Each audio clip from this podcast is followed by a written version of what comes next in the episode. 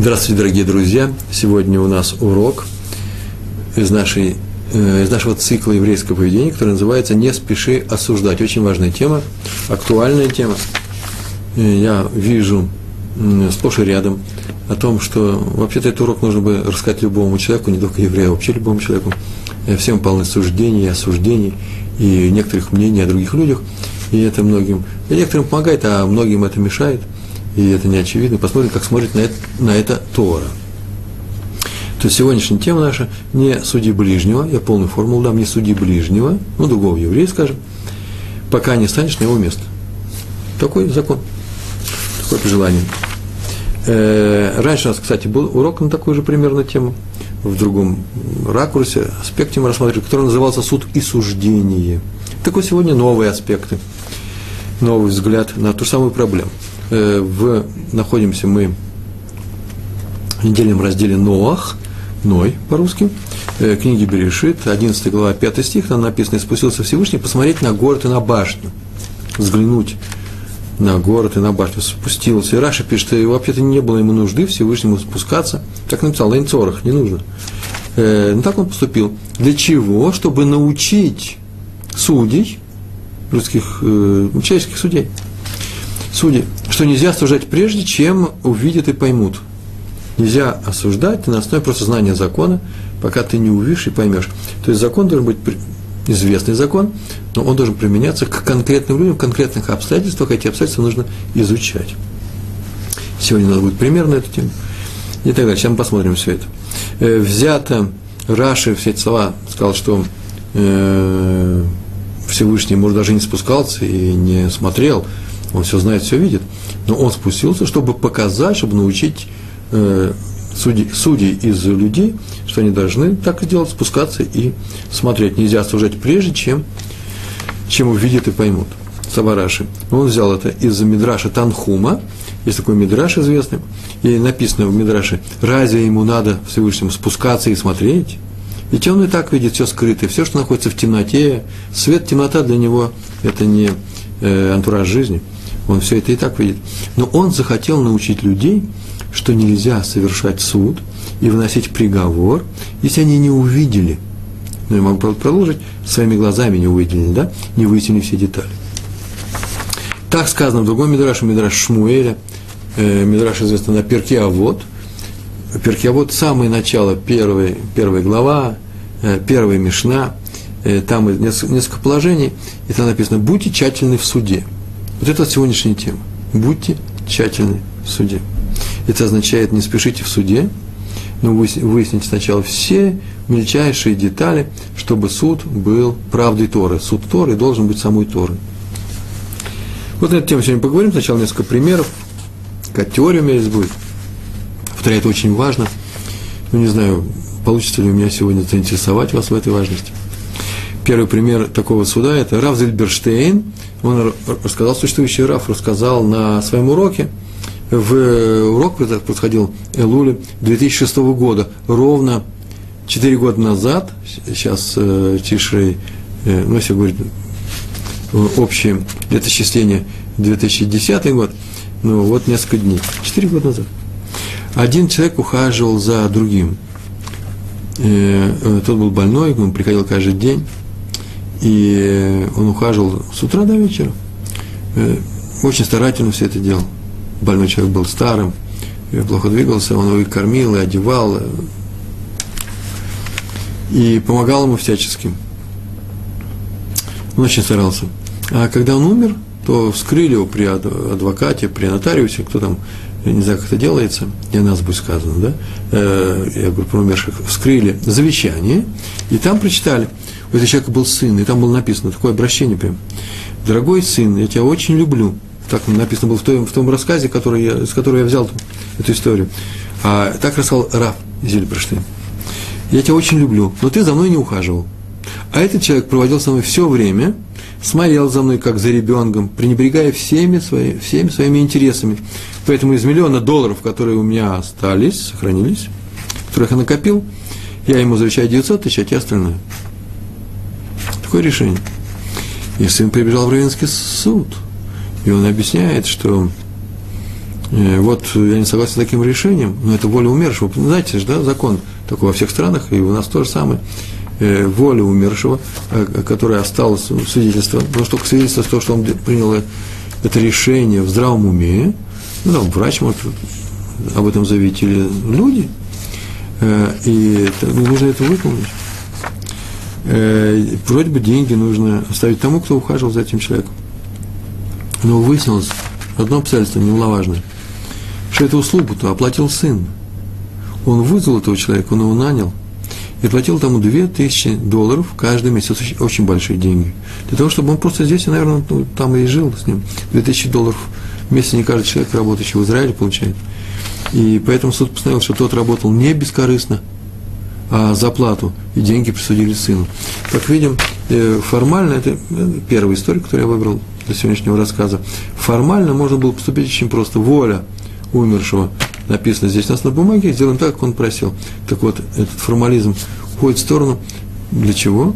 Для того, чтобы можно было бы взвесить все обстоятельства э, при, возможности применения этого формализма. И было э, показано в суде, что э, сам, наверное, и э, владелец этих денег, этот старик, он даже и не знал, наверное, что тот это делает не бескорыстно, он, наверное, был куплен именно этим бескор бескорыстностью. И поэтому э, деньги, конечно, полагаются сыну на правах э, Юреш, на правах, на правах наследника. Еще одна история про Рава Хайма Хиски Амдини, известнейший раввин. Он заведовал купой Гмаха Гмах. Это мы сами же знаем – это не что иное, как касса взаимопомощи по-русски. Это те деньги, которые, ну не обязательно э, те люди, которые иногда берут, а тут деньги вносят туда. Нет, какие-то люди собрали какие-то деньги, капитал, Кэрон, капитал.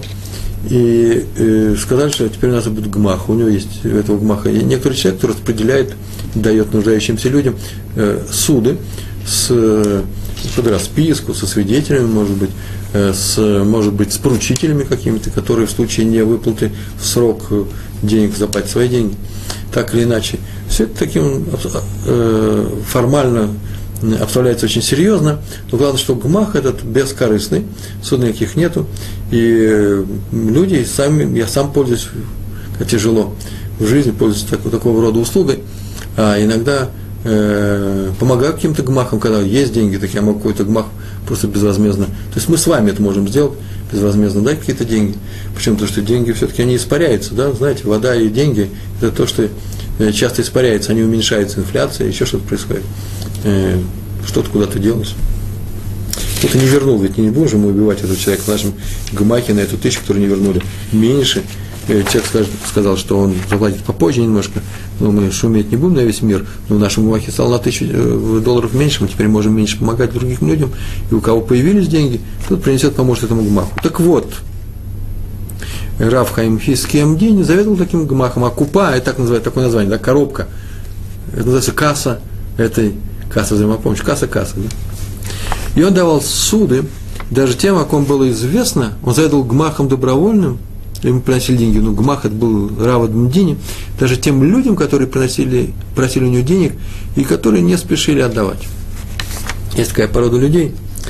В, у нас в книгах в Танахе написано, что кто такой злодей, определение злодея только одно, он берет деньги, отда, берет, да, одалживает, берет в долг деньги и не возвращает. Это называется злодей. Так вот, он давал даже такие деньги, э, даже таким людям, и я объяснял своим ученикам, не надо думать, будто человек не вернет денег. Просто не нужно это делать. У него, наверное, случилась задержка с деньгами. Задержка случилась не по его воле. И как только снова появятся у него эти деньги, э, он точно вернет э, долг. Поэтому э, все, что ему не хватает, ему не хватает только одного – наши брахи. Поэтому к нам приходит человек, которому говорят, что он в двух местах задержал деньги, то ему нужно дать броху и человек э, вернет долг э, вовремя. Почему я рассказал вообще эту историю? Да потому что так поговорка такая была, так и говорили, если у тебя нет денег, то пойди к правому деньги, возьми у него в долг. Почему? И тогда точно появятся у тебя деньги, э, чтобы, чтобы их вернуть. Это очень серьезная вещь. Мы чем сегодня занимаемся? Мы занимаемся не спеши осуждать других людей. Вот как только я подумал о другом человеке, что, смотрите, у этого человека нет денег – он их не вернет. Меня такая привычка. Он не возвращающий, это суждение мое об этом человеке. Так вот, не суди ближнего, то другого еврея, пока не встанешь на его место. Вот о чем у нас сегодня урок. Есть прямая связь между двумя положениями из Перкиавод. В Мишне первой главы шестая Мишна примерно, ну, в самом начале, потому что разные нумерации бывают, там написано «Суди о каждом с хорошей стороны», или «Кавсхуд» называется. Если ты видишь какое-то действие человека, которое, может быть, тебе не совсем нравится, оно негативное, или вообще можно было бы подумать, что оно негативное, э, лучше сказать самому себе, объяснить даже внутренне, что все скорее, скорее всего у этого человека есть причина так себя, э, э, так себя вести, так поступить. И если бы мы знали эту причину, мы не обсуждали этого человека, а сказали бы, а, ну понятно, что же он мне нам не сказал раньше. Теперь понятно, что он имеет право на такое поведение. Мы его оправдываем. Это называется оправдывать, это то, что требует от нас Тора. Так написано, суди э, окажем с хорошей стороны, оправдывая его. Это в первой главе, а во второй главе у меня написано, что это четвертая Мишна, но может быть другая нумерация, э, сказано, не суди другого, пока не станешь на его место. Это то, что мы сегодня проходим. Это две вещи есть. Суди окажем с хорошей стороны, и не суди о другом, пока не станешь на его место. Простой смысл этих слов очень простой. Судья окажем с хорошей стороны, это называется не осуждай, пока не, не, не станешь на его место. Так вот, простой смысл этих слов, пойди встань на его место. Представь себя на этом месте. Ты бы как себя повел.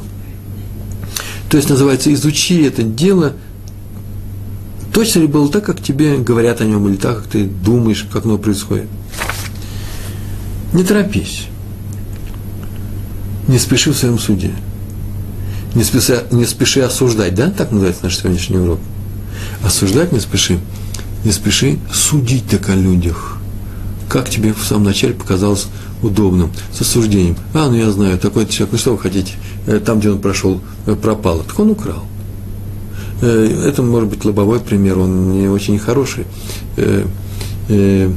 Но во многих случаях мы спешим, слово спешим я подчеркиваю, мы спешим осудить другого человека в своем суждении о нем, ни больше, ни меньше, подумав, что он плохо себя поступил. Мы бы так себя не вели, мы бы так не сделали. История – случилось в польском городе Биалосток. Пришли люди к Раву и Ефраиму Шалому, так его звали, Ефраим Шалом, два имени. Пожаловались, что такой-то, такой-то человек, сказали, кто такой. Это был в середине 19 века, публично нарушает субботу. Это было невидать жуткое в Польше, в хасидской, в хасидской среде. А именно, он э, вел в субботу, в эту субботу он вел по всему городу, и это видели, два воза полные, два, две телеги, да, полные сеном, накошенное сено. Он вел этих э, лошадей. Раф очень удивился. Подождите, подождите, сказал он. Конечно, сейчас можно поговорить с ним, чтобы он не нарушал субботу, у меня всякого сомнения. Порядок-то мы наведем, за, за драматизацию, за театральность. Я так просто представляю, ведь нужно же встать на место этих э, участников нашей истории. Он сказал, ну как же так он мог себя вести, этих двух лошадей? У него лошадей никогда не было, а уж сено купить, да еще два полных воза, нет, что здесь не так. И пришел того и спросил, а в чем дело. Пришел, вообще не обязан судья ходить к людям, спрашивать, а те говорят то-то и то-то, что ты это сделал. Но он не хотел, наверное, это правильное поведение равинское, чтобы э, о нем шла плохая молва. Может, люди ошибаются. Сейчас мы выясним, чтобы люди не ошибались. И спросил, в чем дело. Тот его повел на улицу и сказал, вот вообще-то здесь я шел. Если говорят обо мне, что я шел в субботу по городу, вот по этой улице я шел.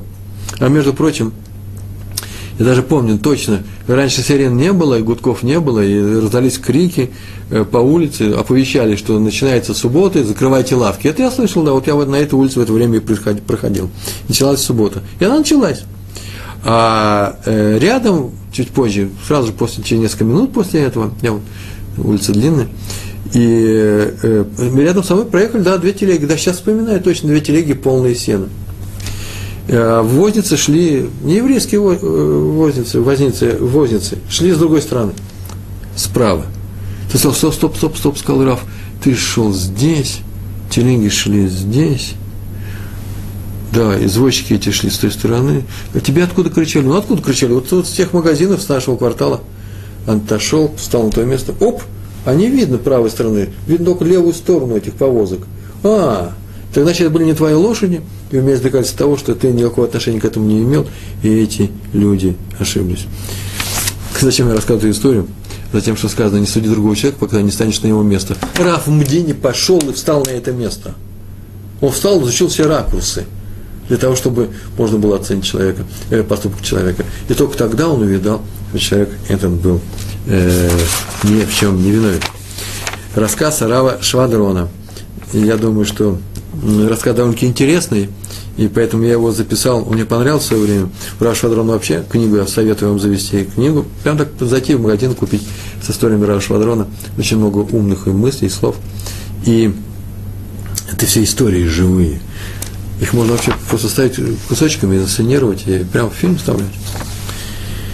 В конце 2014 года, во второй половине этого года, да, в Иерусалиме очень голодали, был голод сильный, ни, у кого ни у кого не было денег. Это год войны, Первая мировая война началась в Европе. С деньгами было трудно, деньги проводили из Европы, не из Америки. И денег никаких не было. У одного Моэля, Моэль – это человек, который занимается обрезанием детей – ну, профессия, в принципе, денежная, но и даже ему было трудно жить, и перебивались с воды на хлеб, а из всех денег у него на, на большая золотая монета досталась ему наследство от, от чего-то, от родителей, может быть. И она лежала на комоде на высоком, э, на высоком месте сверху. И ни дети не видят, ни другие люди. Там лежала. Другой мебель, наверное, дома просто не было. Там она лежала. И однажды э, пришел отец домой, и встал на стол, посмотрел на свои деньги, наверное, уже приходило время уже воспользоваться этими деньгами, а денег нету. Только след пыли остался, значит, взяли недавно. Как он расстроился, он полагался на эти деньги, он думал, что прожить полгода. Большая семья могла без, э, без проблем прожить полгода в те времена на эту монету. Значит, всех опрашивать. И спросили маленького мальчика, ребенка, ты не брал, ты, может быть, ты видел? Он говорит, я взял. Стул на стул поставил, я как-то услышал, что родители говорили об этой монете. Поставил два стула. Он, значит, пошел к монетам от Б. Это то, что, на что можно пойти в магазин и купить какие-то сладости. Вам таким сладостям.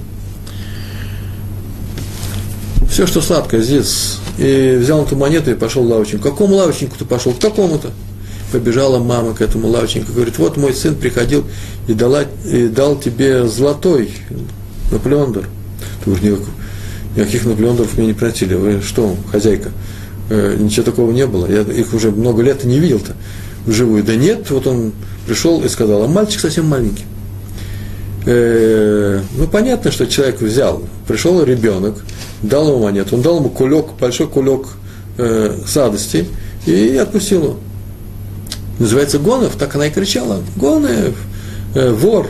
Э, собралась большая толпа, шум, крики люди э, спрашивают, в чем дело, все очень переживают. На самом деле голодные годы были, люди были нервы напряжены, такая монета пропала. Мне, знаете, можете себе представить, вы потеряли деньги, не дай бог, на полгода, которые хватили. Последний. Шум и крик. Так или иначе, э, тот отпирается, чуть ли не плачет э, лавочник, ну, лавочник, понятно, что он вернет эти деньги теперь. Ругались они очень долго, и пришел Моэль и повел этого э, лавочника в суд, привел к, к судьям. Там сказали этому лавочнику, что поскольку это ребенок, да, каков закон? В таком случае закон очень интересный. Если взрослый человек тебе дал деньги, ну, дал деньги взрослый человек, если ребенок, деньги, которые дает ребенок, в принципе, принадлежат э, его родителям. Получается, что ты взял без санкции родителей деньги, принадлежащие этим родителям, должен вернуть. Но ребенок не может свидетельствовать в суде. И поэтому, если это не произошло, или это произошло, вообще никакой разницы нету. Человек, знаете, что делает? Человек должен дать клятву, используя имя Всевышнего, о том, что он денег этих не брал, он свободен. Это достаточно. Этому человеку так сказали. Дай клятву, и ты свободен. А человек был богобоятельный, мне извините, это же происходило сто лет назад. 96, да? Большинство людей религиозных, город Иерусалим – и он боится дать клятву. В таком случае, даже если ты совершенно четко и понимаешь, что ты ничего плохого не сделал, ты имеешь право клятву не давать. Но должен тогда что? Заплатить. Или клятву давай. или заплати. Религиозный человек клятву не даст, заплатит. Есть такие случаи. Только чтобы не приносить имя Всевышнего, рисковать. Ну, поэтому и закон такой есть, звучит, что ты должен дать клятву, потому что, чтобы не было два нарушения, чтобы человек клятву не приступит, человек религиозный, верующий, бо... Иерушамаем называется, кто боится э, получить новый грех, если он еще и украл, да еще и эту клятву э, даст просто так. Поэтому, скорее всего, даст клятву, если, сказал, э, если не виновен, а если виновен, надо отдать деньги.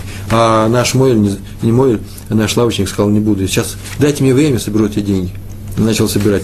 Потом в той книге, где я сейчас читал, то там было так не написано, э, собрал он эти деньги или не собрал.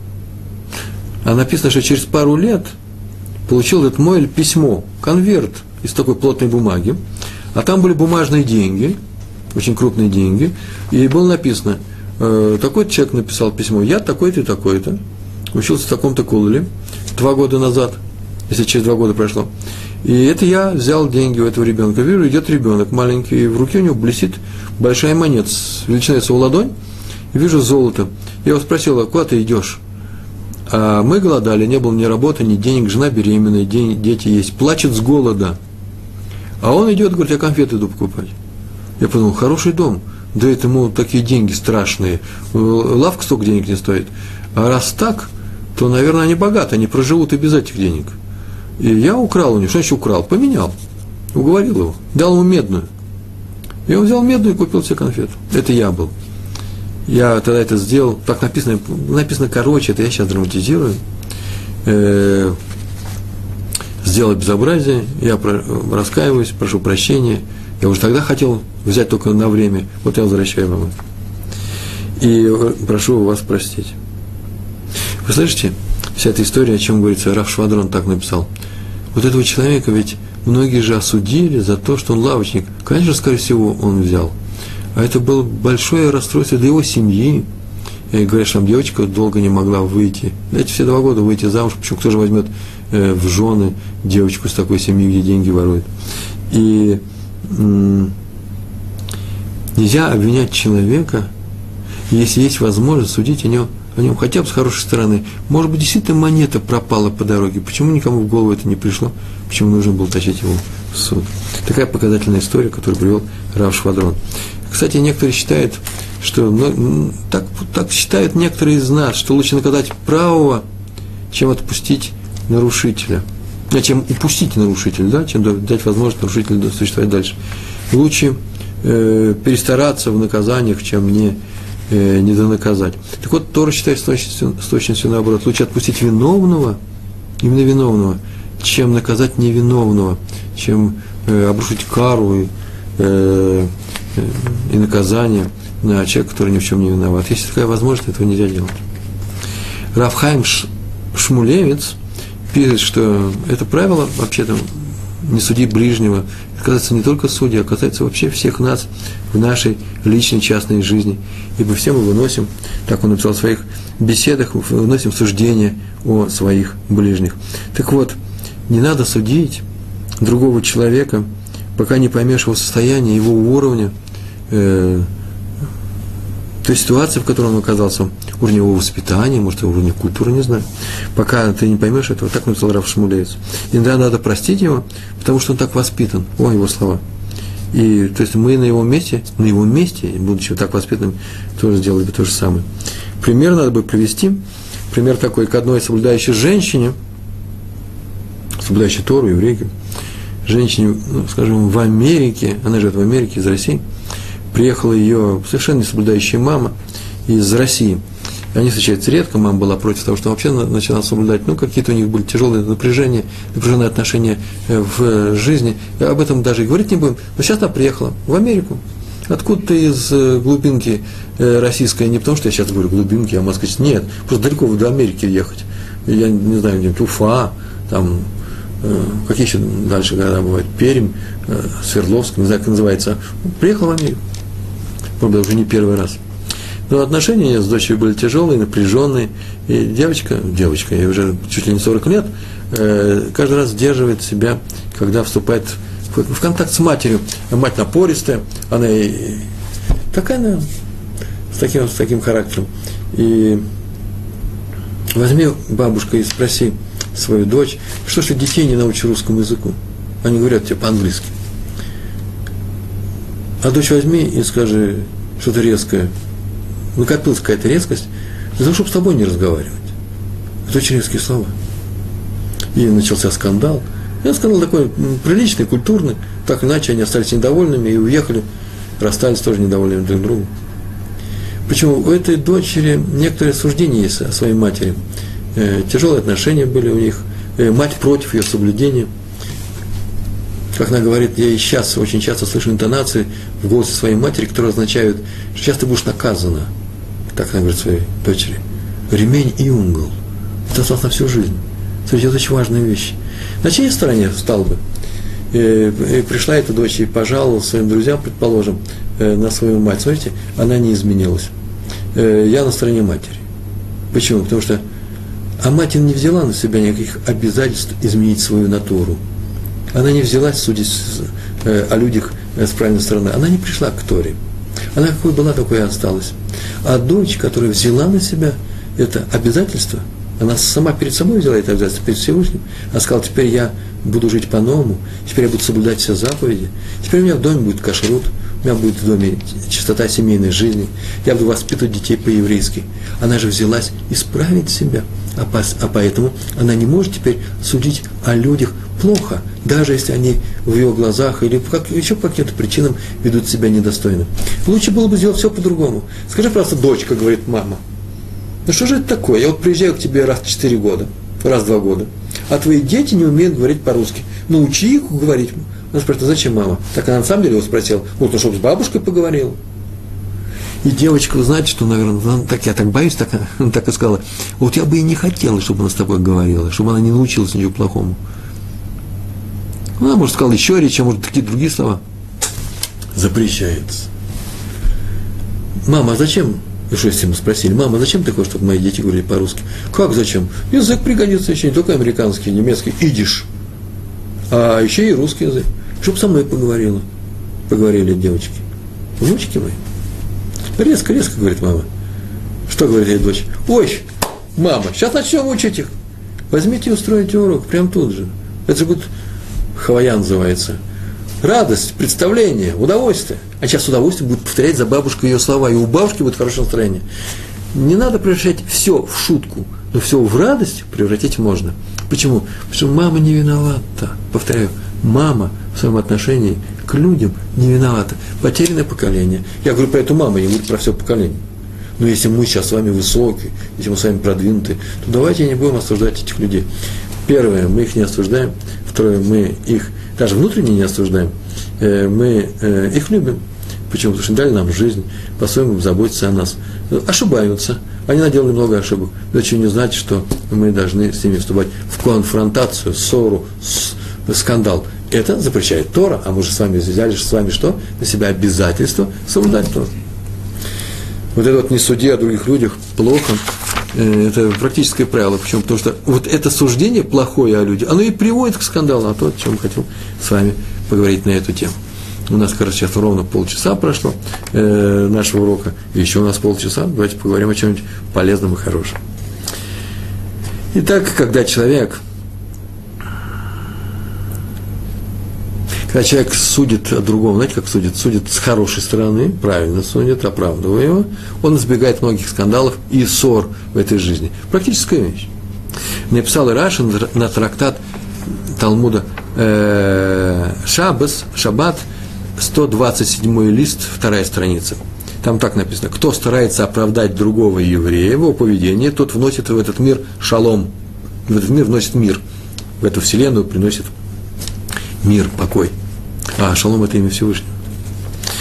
Так вот, в книге Есод Вишореш Абуда написано, Понятно, само по себе можно понять, до этого можно догадаться, что, когда, что человек не может по-настоящему выполнить заповедь «люби своего ближнего, как самого себя», без выполнения заповеди «суди справедливо». Да? Это такая заповедь «Бецедек Тишпот» – «суди справедливо». Так написано в книге «Решит Хохма». Есть величайшая книга, мы ее часто приводим. Кто любит другого человека, тот оправдывает его поступки, думает о них во всех случаях э, оправдывая его действия, оправдывая этого человека. А кто ненавидит другого, тот осудит любой его поступок, даже нормальный, найдет в нем какую-то законность, плохость, даже правильный поступок. Вы слышите? Я вижу какой-то поступок, не очень самый хороший, у другого человека, я отмечаю, хотя лучше не отмечать. Но это высокое учение, так нужно, это, вообще нужно научиться этому. И я отметил. И что я говорю про себя? Ну, наверное, есть причина этого человека э, так, так себя вести.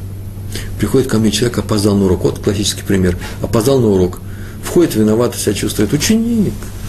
Я ему не могу сказать, где ты был. Почему ты опоздал? Еще при всех. Это называется позорить. Позорить вообще нельзя. Мы говорили на прошлой неделе. А, а теперь э, хорошо бы сделать следующую вещь. Он вошел, вошел. Э, взрослый человек, соблюдающий человек. Я, к нему, я ему доверяю, как доверяет самому себе. Бывает такое, что я опоздал. Я каждому должен сказать, э, почему я опоздал. Это не совсем удобно. А раз так, то не надо доставлять человеку неприятные моменты и спрашивать его при всех, где ты был. Вошел вошел. У него есть объяснение – вы сейчас можете сказать, ну, так мы распутим всех своих учеников, они что-то опаздывать. Нет, нет, есть способ, средства, как так не, э, этого не делать. Но только ни в коем случае не воспитывать их через позор и через выяснение отношений перед всеми людьми. У меня очень простая вещь. Я знаю, во мне происходит следующая вещь. Он опоздал, потому что у него была причина. Все, для меня это достаточно. И очень часто, когда я вижу, что кто-то себя вел не совсем достойно, не совсем хорошо, не совсем удобно, может даже плохо по, по отношению ко мне, я что-то потерял на этом, то я даже не буду спрашивать, в чем дело я сам придумаю себе, что есть какое-то объяснение. Э, э, нормальное, понятное, в результате чего я скажу, а, ну что ж мне не сказал? Так написано в книге Решит Хохма. И так сказано в Мишлей. Мишлей, да? Э, э, Мишлей, сразу после Тгилем в Танахе. 10 глава, 12, э, 12, 12 стих. Там так написано – Ненависть пробуждает раздоры. Если ненавидишь, то обязательно будут раздоры. А, но все проступки покрывает любовь. А если любишь, то проступки можно покрыть, то есть можно их объяснить с хорошей стороны. То есть, если человек ненавидит, то ссорится с другим по любому поводу, а если он его любит, то наоборот – что наоборот, то не ссорится с ним по любому поводу, да, так скажу, значит, он мирно с ним э, общается, даже когда-то вообще есть хоть какая-то причина для несколько воинственного поведения. Так написано у нас в Мишле. Притча называется по-русски, кстати, чтобы вы знали. Э, случай в Иерусалиме произошел. Э, один молодой муж пришел на Пейс. Кто только молодой муж, совсем молодой, юный, я бы даже сказал, э, через неделю или две после Шева Брохас. Шева Брохас – это когда устраивает э, целую неделю э, непрерывный, праздник э, Сеудот, трапезы в честь молодых. Произносит специальное благословение, вы все это знаете. И вот через неделю-две после этого начался Песах, он пришел к, к родителям своей жены, они уже знали друг друга, давно уже знали, и они пришли на Песах. И так представляешь, что это вообще хасидская семья, несмотря на то, что это в Иерусалиме. Здесь тоже очень много хасидов, хасидов. Песах происходит, седер – не знаю, сам ли Песах, Седер, или, может быть, Холямой, это уже дни пасхальной недели, и он был у тести и тещи, да, по-русски так называется, и он ел суп, прям так написано, ел суп, взял ложку, и вдруг бульон куриный, конечно, какой суп? Чистый, прозрачный. Он взял эту ложку и вдруг взял пшеничное зерно. Вот оно сверху. Ложку он уронил. Это надо знать этих людей, знать нужно нас. Хумец, хумец хомец в доме в, в Песах, вообще должно, не то, что его есть нельзя, его даже, не должно быть вообще быть, чтобы даже не видно было. Скандал, шум, крик.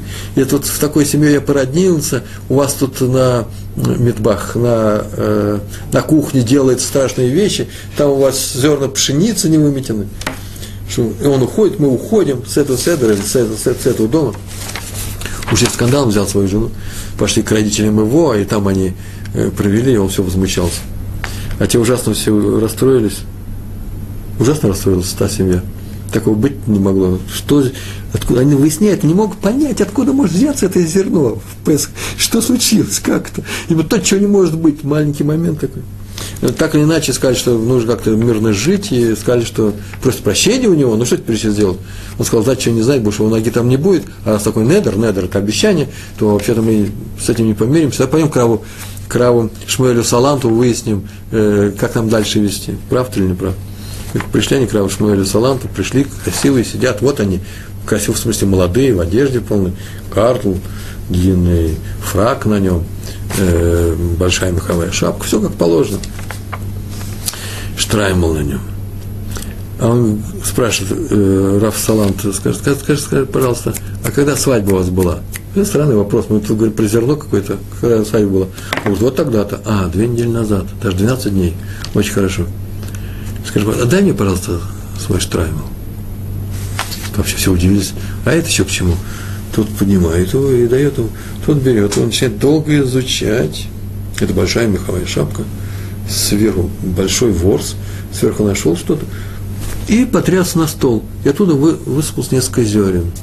Говорит, вот, пожалуйста, вот откуда эти зерна падают, смотрите за собой, они представляют другим людям. Это я добавил, таких грубых слов он никогда не скажет, Рафсалам, не дай Бог. Что произошло? А произошло следующее, что когда эти, эта молодежь была, они на свадьбе были, а во время свадьбы на них бросали конфеты, браху говорили, и бросают пшеничные зерна. Это есть браха, чтобы вы множились, размножались, чтобы ваша семья была плодородной, плодотворной, чтобы было счастье в вашей семье. Так вот он не вытряс эти зерна. И он кушал суп, пришло время одному из этих зерен упасть. Смотрите, какая простая вещь. Э, э, тем самым Раф Салант показал этому молодому человеку, что не надо осуждать этих родителей, ой, у вас там зерна на кухне. Ну, изучи этот вопрос, посмотри, что, что к чему и как, оправдай как-то. И даже оправдай, может быть, за счет самого себя, может быть, плохо поступил, не больше, не меньше. Слава Богу, это э, все обернулось хорошо, все закончилось хорошо. Молодой человек, наверное, был ужасно смущен всем этим. Какой ужас, чтобы такого не было. Эту историю записали, ведь иначе она до нас не дошла.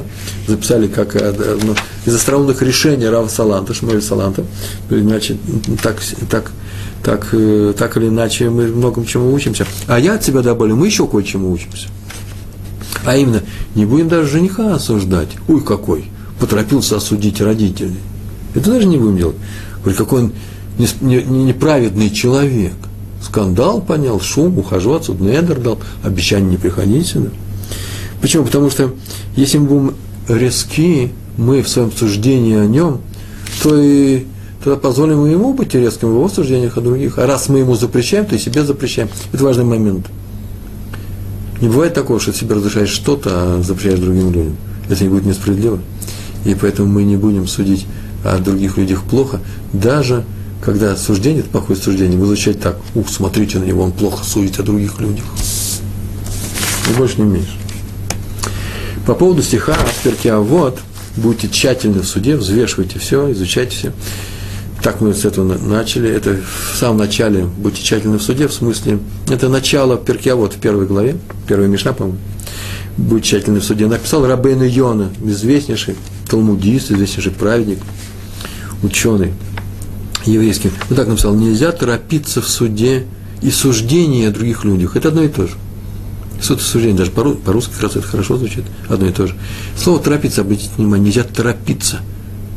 Особенно учителям и судьям, так он написал, судьям Даянам, Даян судья. Ибо даже если человек хотел вынести правильное решение, очень хотел правильное решение вынести, он много учился, он знает все законы, все положения, о чем говорите? Раз у человека есть пшеница на кухне, э, то значит на эту кухню вообще лучше не ходить, не иметь с ним общения, по крайней мере, в Песов. Таков закон. Так вот, не торопись.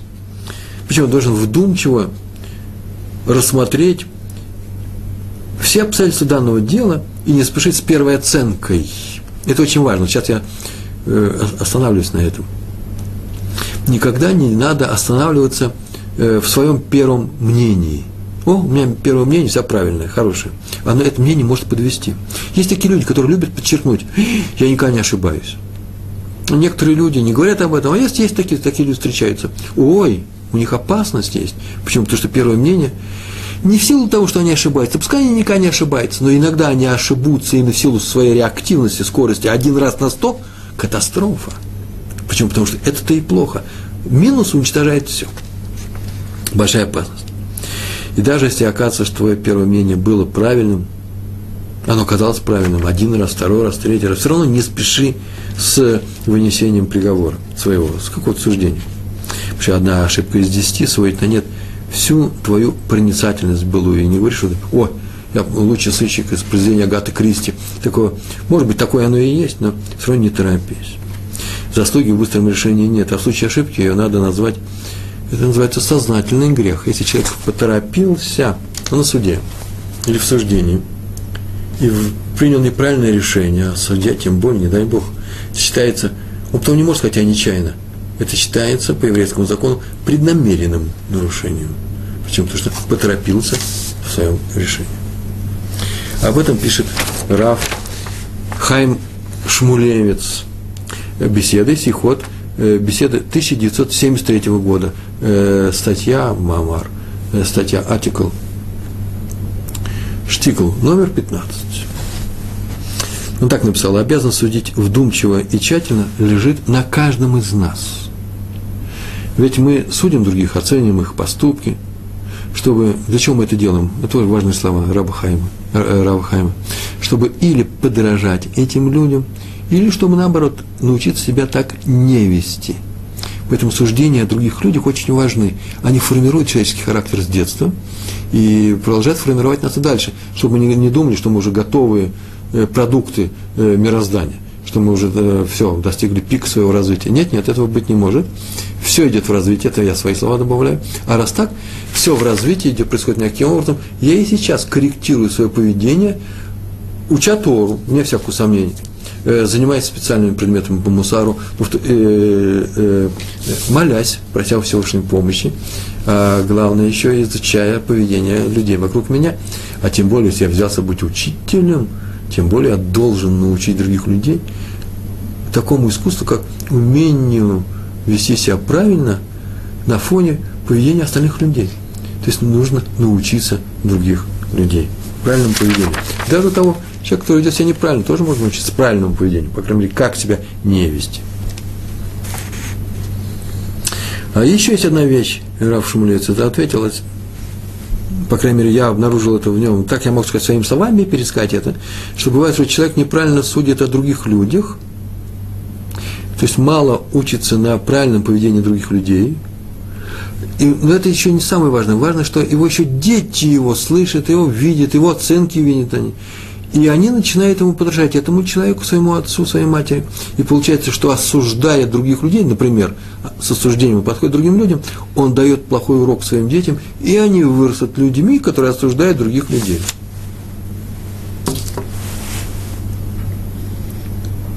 Мы с вами даем урок и говорим о том, что нужно сделать перед праздниками, перед Рошана, перед Сукот, перед Песах, Шивот.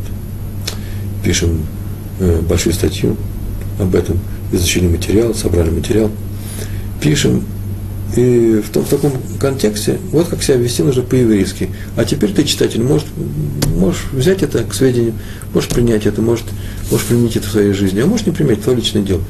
Да, я тебе предлагаю только вот текст, который я тебе предлагаю. И человек отвечает, ой, как хорошо все написали Раброван. Так она себя вести. А многие из нас так ведь не умеют. Они вот что делают, начинается перечисление плохих дел. Вот это совершенно недопустимо. Я сейчас э, просто придумал этот пример, без всяких, если какое-то совпадение будет, я за это не отвечаю, мне, слава Богу, никто так не говорил. Но бывает такое, раньше было такое, мне на уроке кто-то приходил и говорил, а вот, и начинает негативно рассказывать о каких-то людях, как они неправильно себя ведут, а вот у нас Рэбы научили вести правильному поведению. Это называется, мы осуждаем других людей, судим о них неправильно, а это не наша задача, ни в коем случае такое важное замечание. В частности, например, нельзя других людей судить плохо. Почему? Потому что наши дети могут научиться тому же самому. Мы с такими людьми, которые придя к нам на урок, скажут, я не быстро говорю, нет? Скажут, ой, Реброван, как вы правильно все сказали, о, как здорово. А вот они, русские совки, этого не понимают. Все, я расстраиваюсь. Следующая история про Катав Сойфера. Известный рассказ, в двух словах я о нем скажу о том, что такое судить о других людях. Помню, я где-то его рассказывал, а может быть, это он вообще известный в свое время Катав Софера, сын э, Хатам Софера, известнейший раввин, талмудическая семья, династия. э, э, многие книги, э, много книг написали умнейшие люди. И однажды в Венгрии или в Румынии, где-то там, всходил большой съезд, ну точно венгерских раввинов, и на этот съезд Катам Софер, Катав Софер, взял с собой семейную реликвию, пол шекель, который передавался из поколения в поколение, с, из храма еще они Э, остались э, со времен храма. Эти полшекеля э, люди сдавали перед праздниками в храм на нужды храма, именно по полшекеля. Вот эта монета была специально для этих нужд. Она стоила деньги, и их люди собирали и сдавали в храм. И он принес, чтобы показать им. И встал и сказал, вот смотрите, конце заседания, вот эта монета, показал на нее всем. И люди заинтересовались, они такое слышали, но никогда не видели. И пошла она по рукам. И рассказывал он, что-то он рассказывал, и когда даже монета должна была вернуться по кругу, вдруг спросили, а где монета, а ее нету. Начали смотреть, а кто ее видел, и где-то она потерялась по дороге. И пало подозрение, эти крупнейшие раввины сидят. Что теперь делать? И было большое расстройство, и кончать весь равинский съезд таким образом было тяжело, очень трудно. И тогда что, один встал, сказал, вот же полчаса нам не возвращает эту монету, что теперь делать? Давайте, каждый сосед проверит соседа справа, возьмет его кошелек и посмотрит на него. Вот прямо сейчас, никто никуда руки не опускают, достанут кошельки и откроет каждый. И монету вернем, потому что монета святая из храма. Один человек встал говорит, это делать нельзя. Почему нельзя? Потому что нельзя делать, это называется плохо светить в других людях, и мы сейчас, ха, мы сейчас, мы сейчас потеряем эту монету. Сейчас этот злодей уйдет. Он говорит, ну давайте еще полчаса подождем. Ну, подождали полчаса, какие-то заседания там идут, вообще дом, думает о другом. Когда тот человек исправится, никто не уходил. Давайте сейчас почитаем Тхилим, прочитали Тхилим, ну сейчас откроем и достанем, э, э, как называется, кошельки. Э, этот человек словом встал, аж белый, и говорит, да подождите, еще давайте 15 минут. А что случилось-то? Почему это он так всех просит э, задержать э, эту проверку? И уже через полчаса, если не через час, приходит вдруг официант, эти не евреи, приносят э, эту монету, говорят, вы знаете, что мы сейчас поменяли скатерти у вас тут какое-то время. Потом вышли и вы, э, потрясти их во двор, и монета выскочила, и по камням ее услышали, звук ее был. Не ваша ли эта монета? Как все обрадовались, как хорошо, что она вернулась к нам. И монету вернули э, Катавсоферу, и сказали, как хорошо. А этого человека спрашивают, слушай, скажи, пожалуйста, а почему ты был против того, против этой проверки? Во-первых, это некрасиво подозревать других людей. А во-вторых, дело в том, что у меня такая монета. Он достал из кармана кошелек, достал монету и говорит, мы в нашем роду из рода в род, в род передают эту монету поколение в поколение. Я решил показать ее на этом съезде. Просто уважаемый Раф меня опередил. Все-таки где монеты в Венгрии? И он сказал. Когда она пропала, сейчас меня ее обнаружат и мне стало не по себе. А как можно оправдать то, что она у тебя здесь? У меня нет свидетелей. Ну, была монета, была кто-то, говорит, жена моя скажет. И поэтому я молился Всевышнему, чтобы он спас эту ситуацию. Так или иначе, по этой истории мы видим, что могло произойти, если бы на самом деле они проверили друг друга, и как попал бы в подозрение, страшное, жуткое подозрение, совершенно невиновный человек. Э, они могли бы сказать, что на самом деле лучше пропадет монета, чем позорить человека. Такое было общее решение. Один продавец яиц в Иерусалиме, у нас с вами осталось 11 минут, один э, продавец в Иерусалиме э, стал замечать, что у него каждый вечер в магазине, где он торговал яйцами, стал пропадать сверху на стопке этих э, сеточек, как сетка называется, плата, э, э, э, яйца начали пропадать же слово называется, ну, упаковка такая, да, с углублением, сетка. И иногда 20 до 30 единиц. А кто может взять? Дверь закрывает, только соседи, может быть, через стенку как-то проходит, чтобы все дощатое помещение. Сосед у меня тоже есть продавец, вот он, может быть, он начал врать. Он так или иначе он пришел к Раву Шмуэлю Саланту, в Иерусалиме главный был, и рассказал, и сказал, что такая-то проблема, что теперь делать. Вы знаете, самое интересное, если у еврея проблема, куда он идет? Идет к равину. А если у другого человека проблема, он начинает тут же решать задачу Агата Кристи и начинает э, строить, э, или в полицию заявляет сразу, или сам начинает ловить э, людей, или тех, кого он подозревает. Вот мы идем к равину. И он сказал Раву Шмуэль Саланту, что произошло, тот сказал, слушай, дай что сделай. Равинский совет очень простой. Яйца, говоришь, пропадают. Свари 20 яиц, просто свари вкрутую, положи на верхнюю, на верхнюю упаковку сверху. Посмотрим, будет он красть или не красть яйца, которые вареные. Так он и сделал. Утром он приходит, открыл дверь, а на полу лежит змей, змея. Небольшая, не ядовитая. Я не слышал, чтобы в Иерусалиме кто-то видал ядовитых змей. Простых змей я видал. Яйца она ела. Два яйца в смятку, э, и она задохнулась. Э, совет простой. Совет простой он бы мог дать. Не подозревай своего соседа справа. Сначала посмотри, может быть, какие-то э, другие есть причины, э, э, которые объясняют, почему яйца пропадают. Так эта история была про Рав Шмуэля Саланта. Хофицхайм пишет в своей книге Ават Израиля. Очень советую эту книгу. Даже не знаю, переводили ее на русский язык. Необычайно умная книга по мусару еврейской морали и этики. И он пишет, что иногда человек просит помощи у другого человека. Например, дать ему суду из гмаха. Гмах мы говорим, говорили, что это такое доказ взаимопомощи, когда люди могут взять эти деньги, э, э, а потом нужно вернуть без суда, э, без процента. Так вот, он берет пришел человек попросить э, суду, а тот ему не дает. В таком случае не стоит думать, будто тот не дает ему сил своей жадности или сил какого-то плохого отрицательного отношения к тебе. Почему? Потому что есть разные обстоятельства. Надо человеку представить себе просто такое слово, тяжелая ситуация у него. Не надо придумывать что-то плохое, а сказать, ну, тяжелая ситуация. Если бы у меня была тяжелая ситуация, как бы я вел себя на, на его месте? Как? Ну, не дал бы денег, потому что у меня нет этих денег, я не могу дать. Вот и он себя так себя ведет. А раз так, то это будет, это честное, правильное отношение к другим людям. Написано в Мидраше, который называется Мидраш, а вот Раби, Драби Носон, Раби Натана.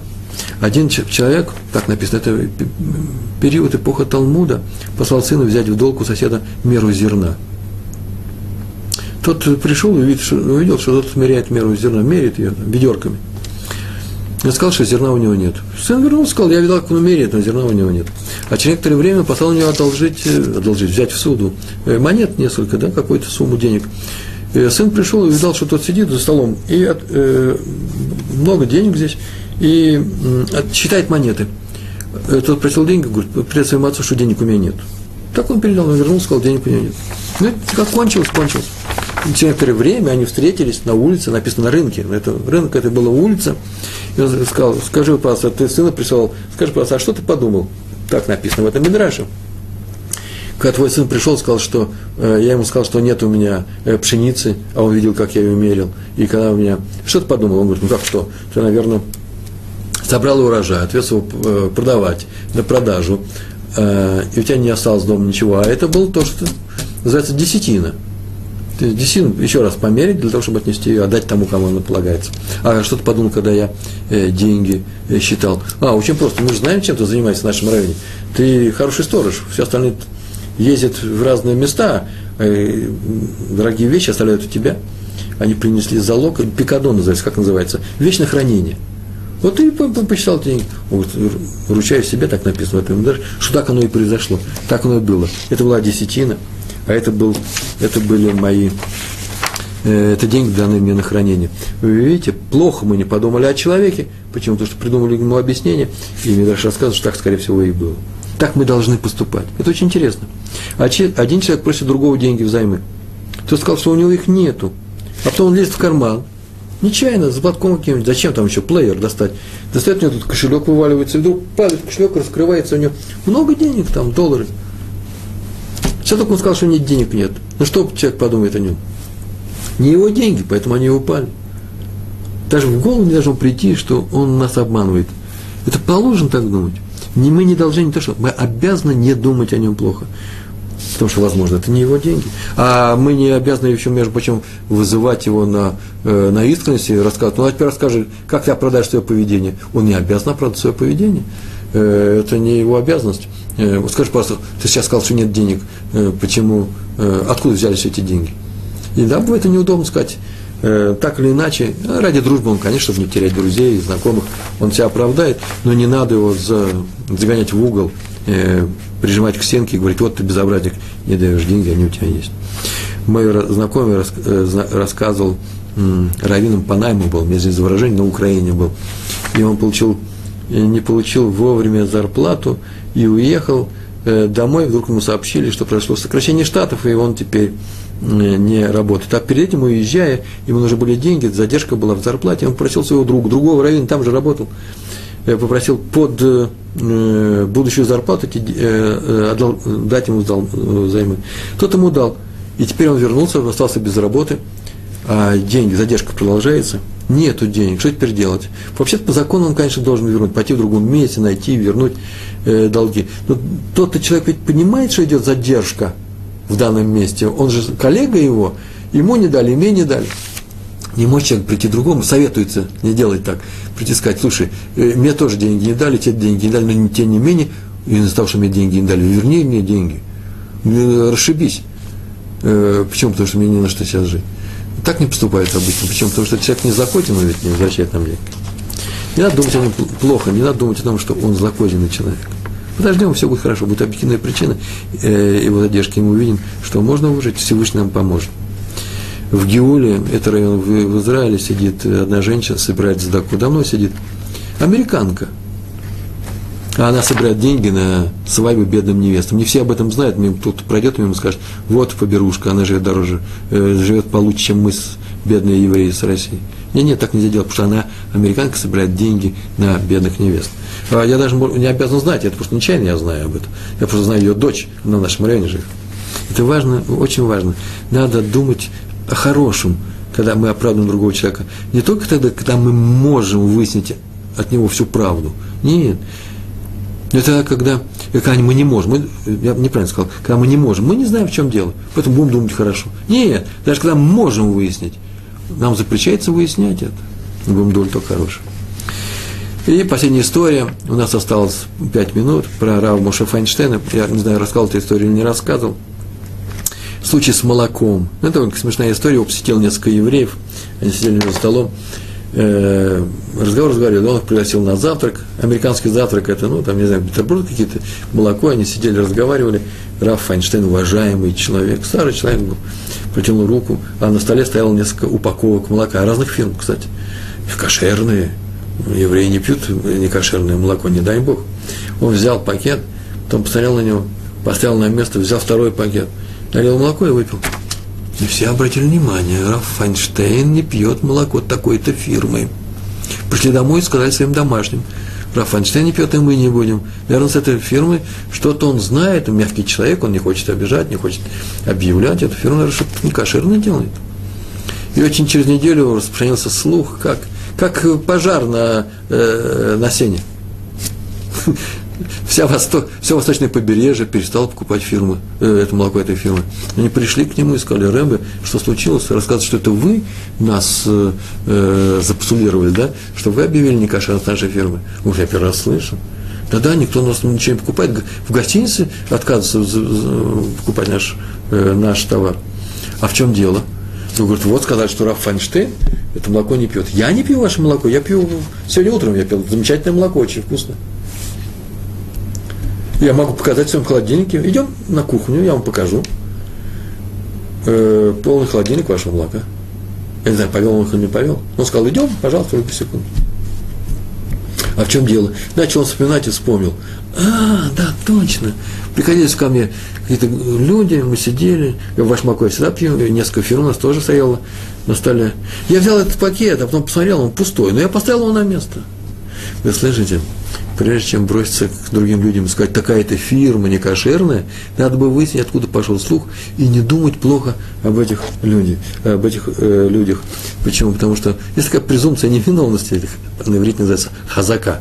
Как он был хорошим человеком, так он и остался, нет видимых причин э, быть плохим человеком. Э, мы сегодня с вами проходили, э, не спеша, и не первый раз, э, тему «Не спеши осуждать». Видите, не спеша проходили, тем такая не спеши осуждать. Не суди ближнего, пока не станешь на его место. Не торопись в своих суждениях о других людях. Старайся оправдать другого человека. это, извините, это называется э, не осуждай ближнего своего. Как я не хочу, чтобы осуждали меня, так я не буду осуждать другого человека. Я буду его оправдывать, еврея. Почему? Потому что только тогда и будет мир между нами. Только тогда и будет мир в нашем народе.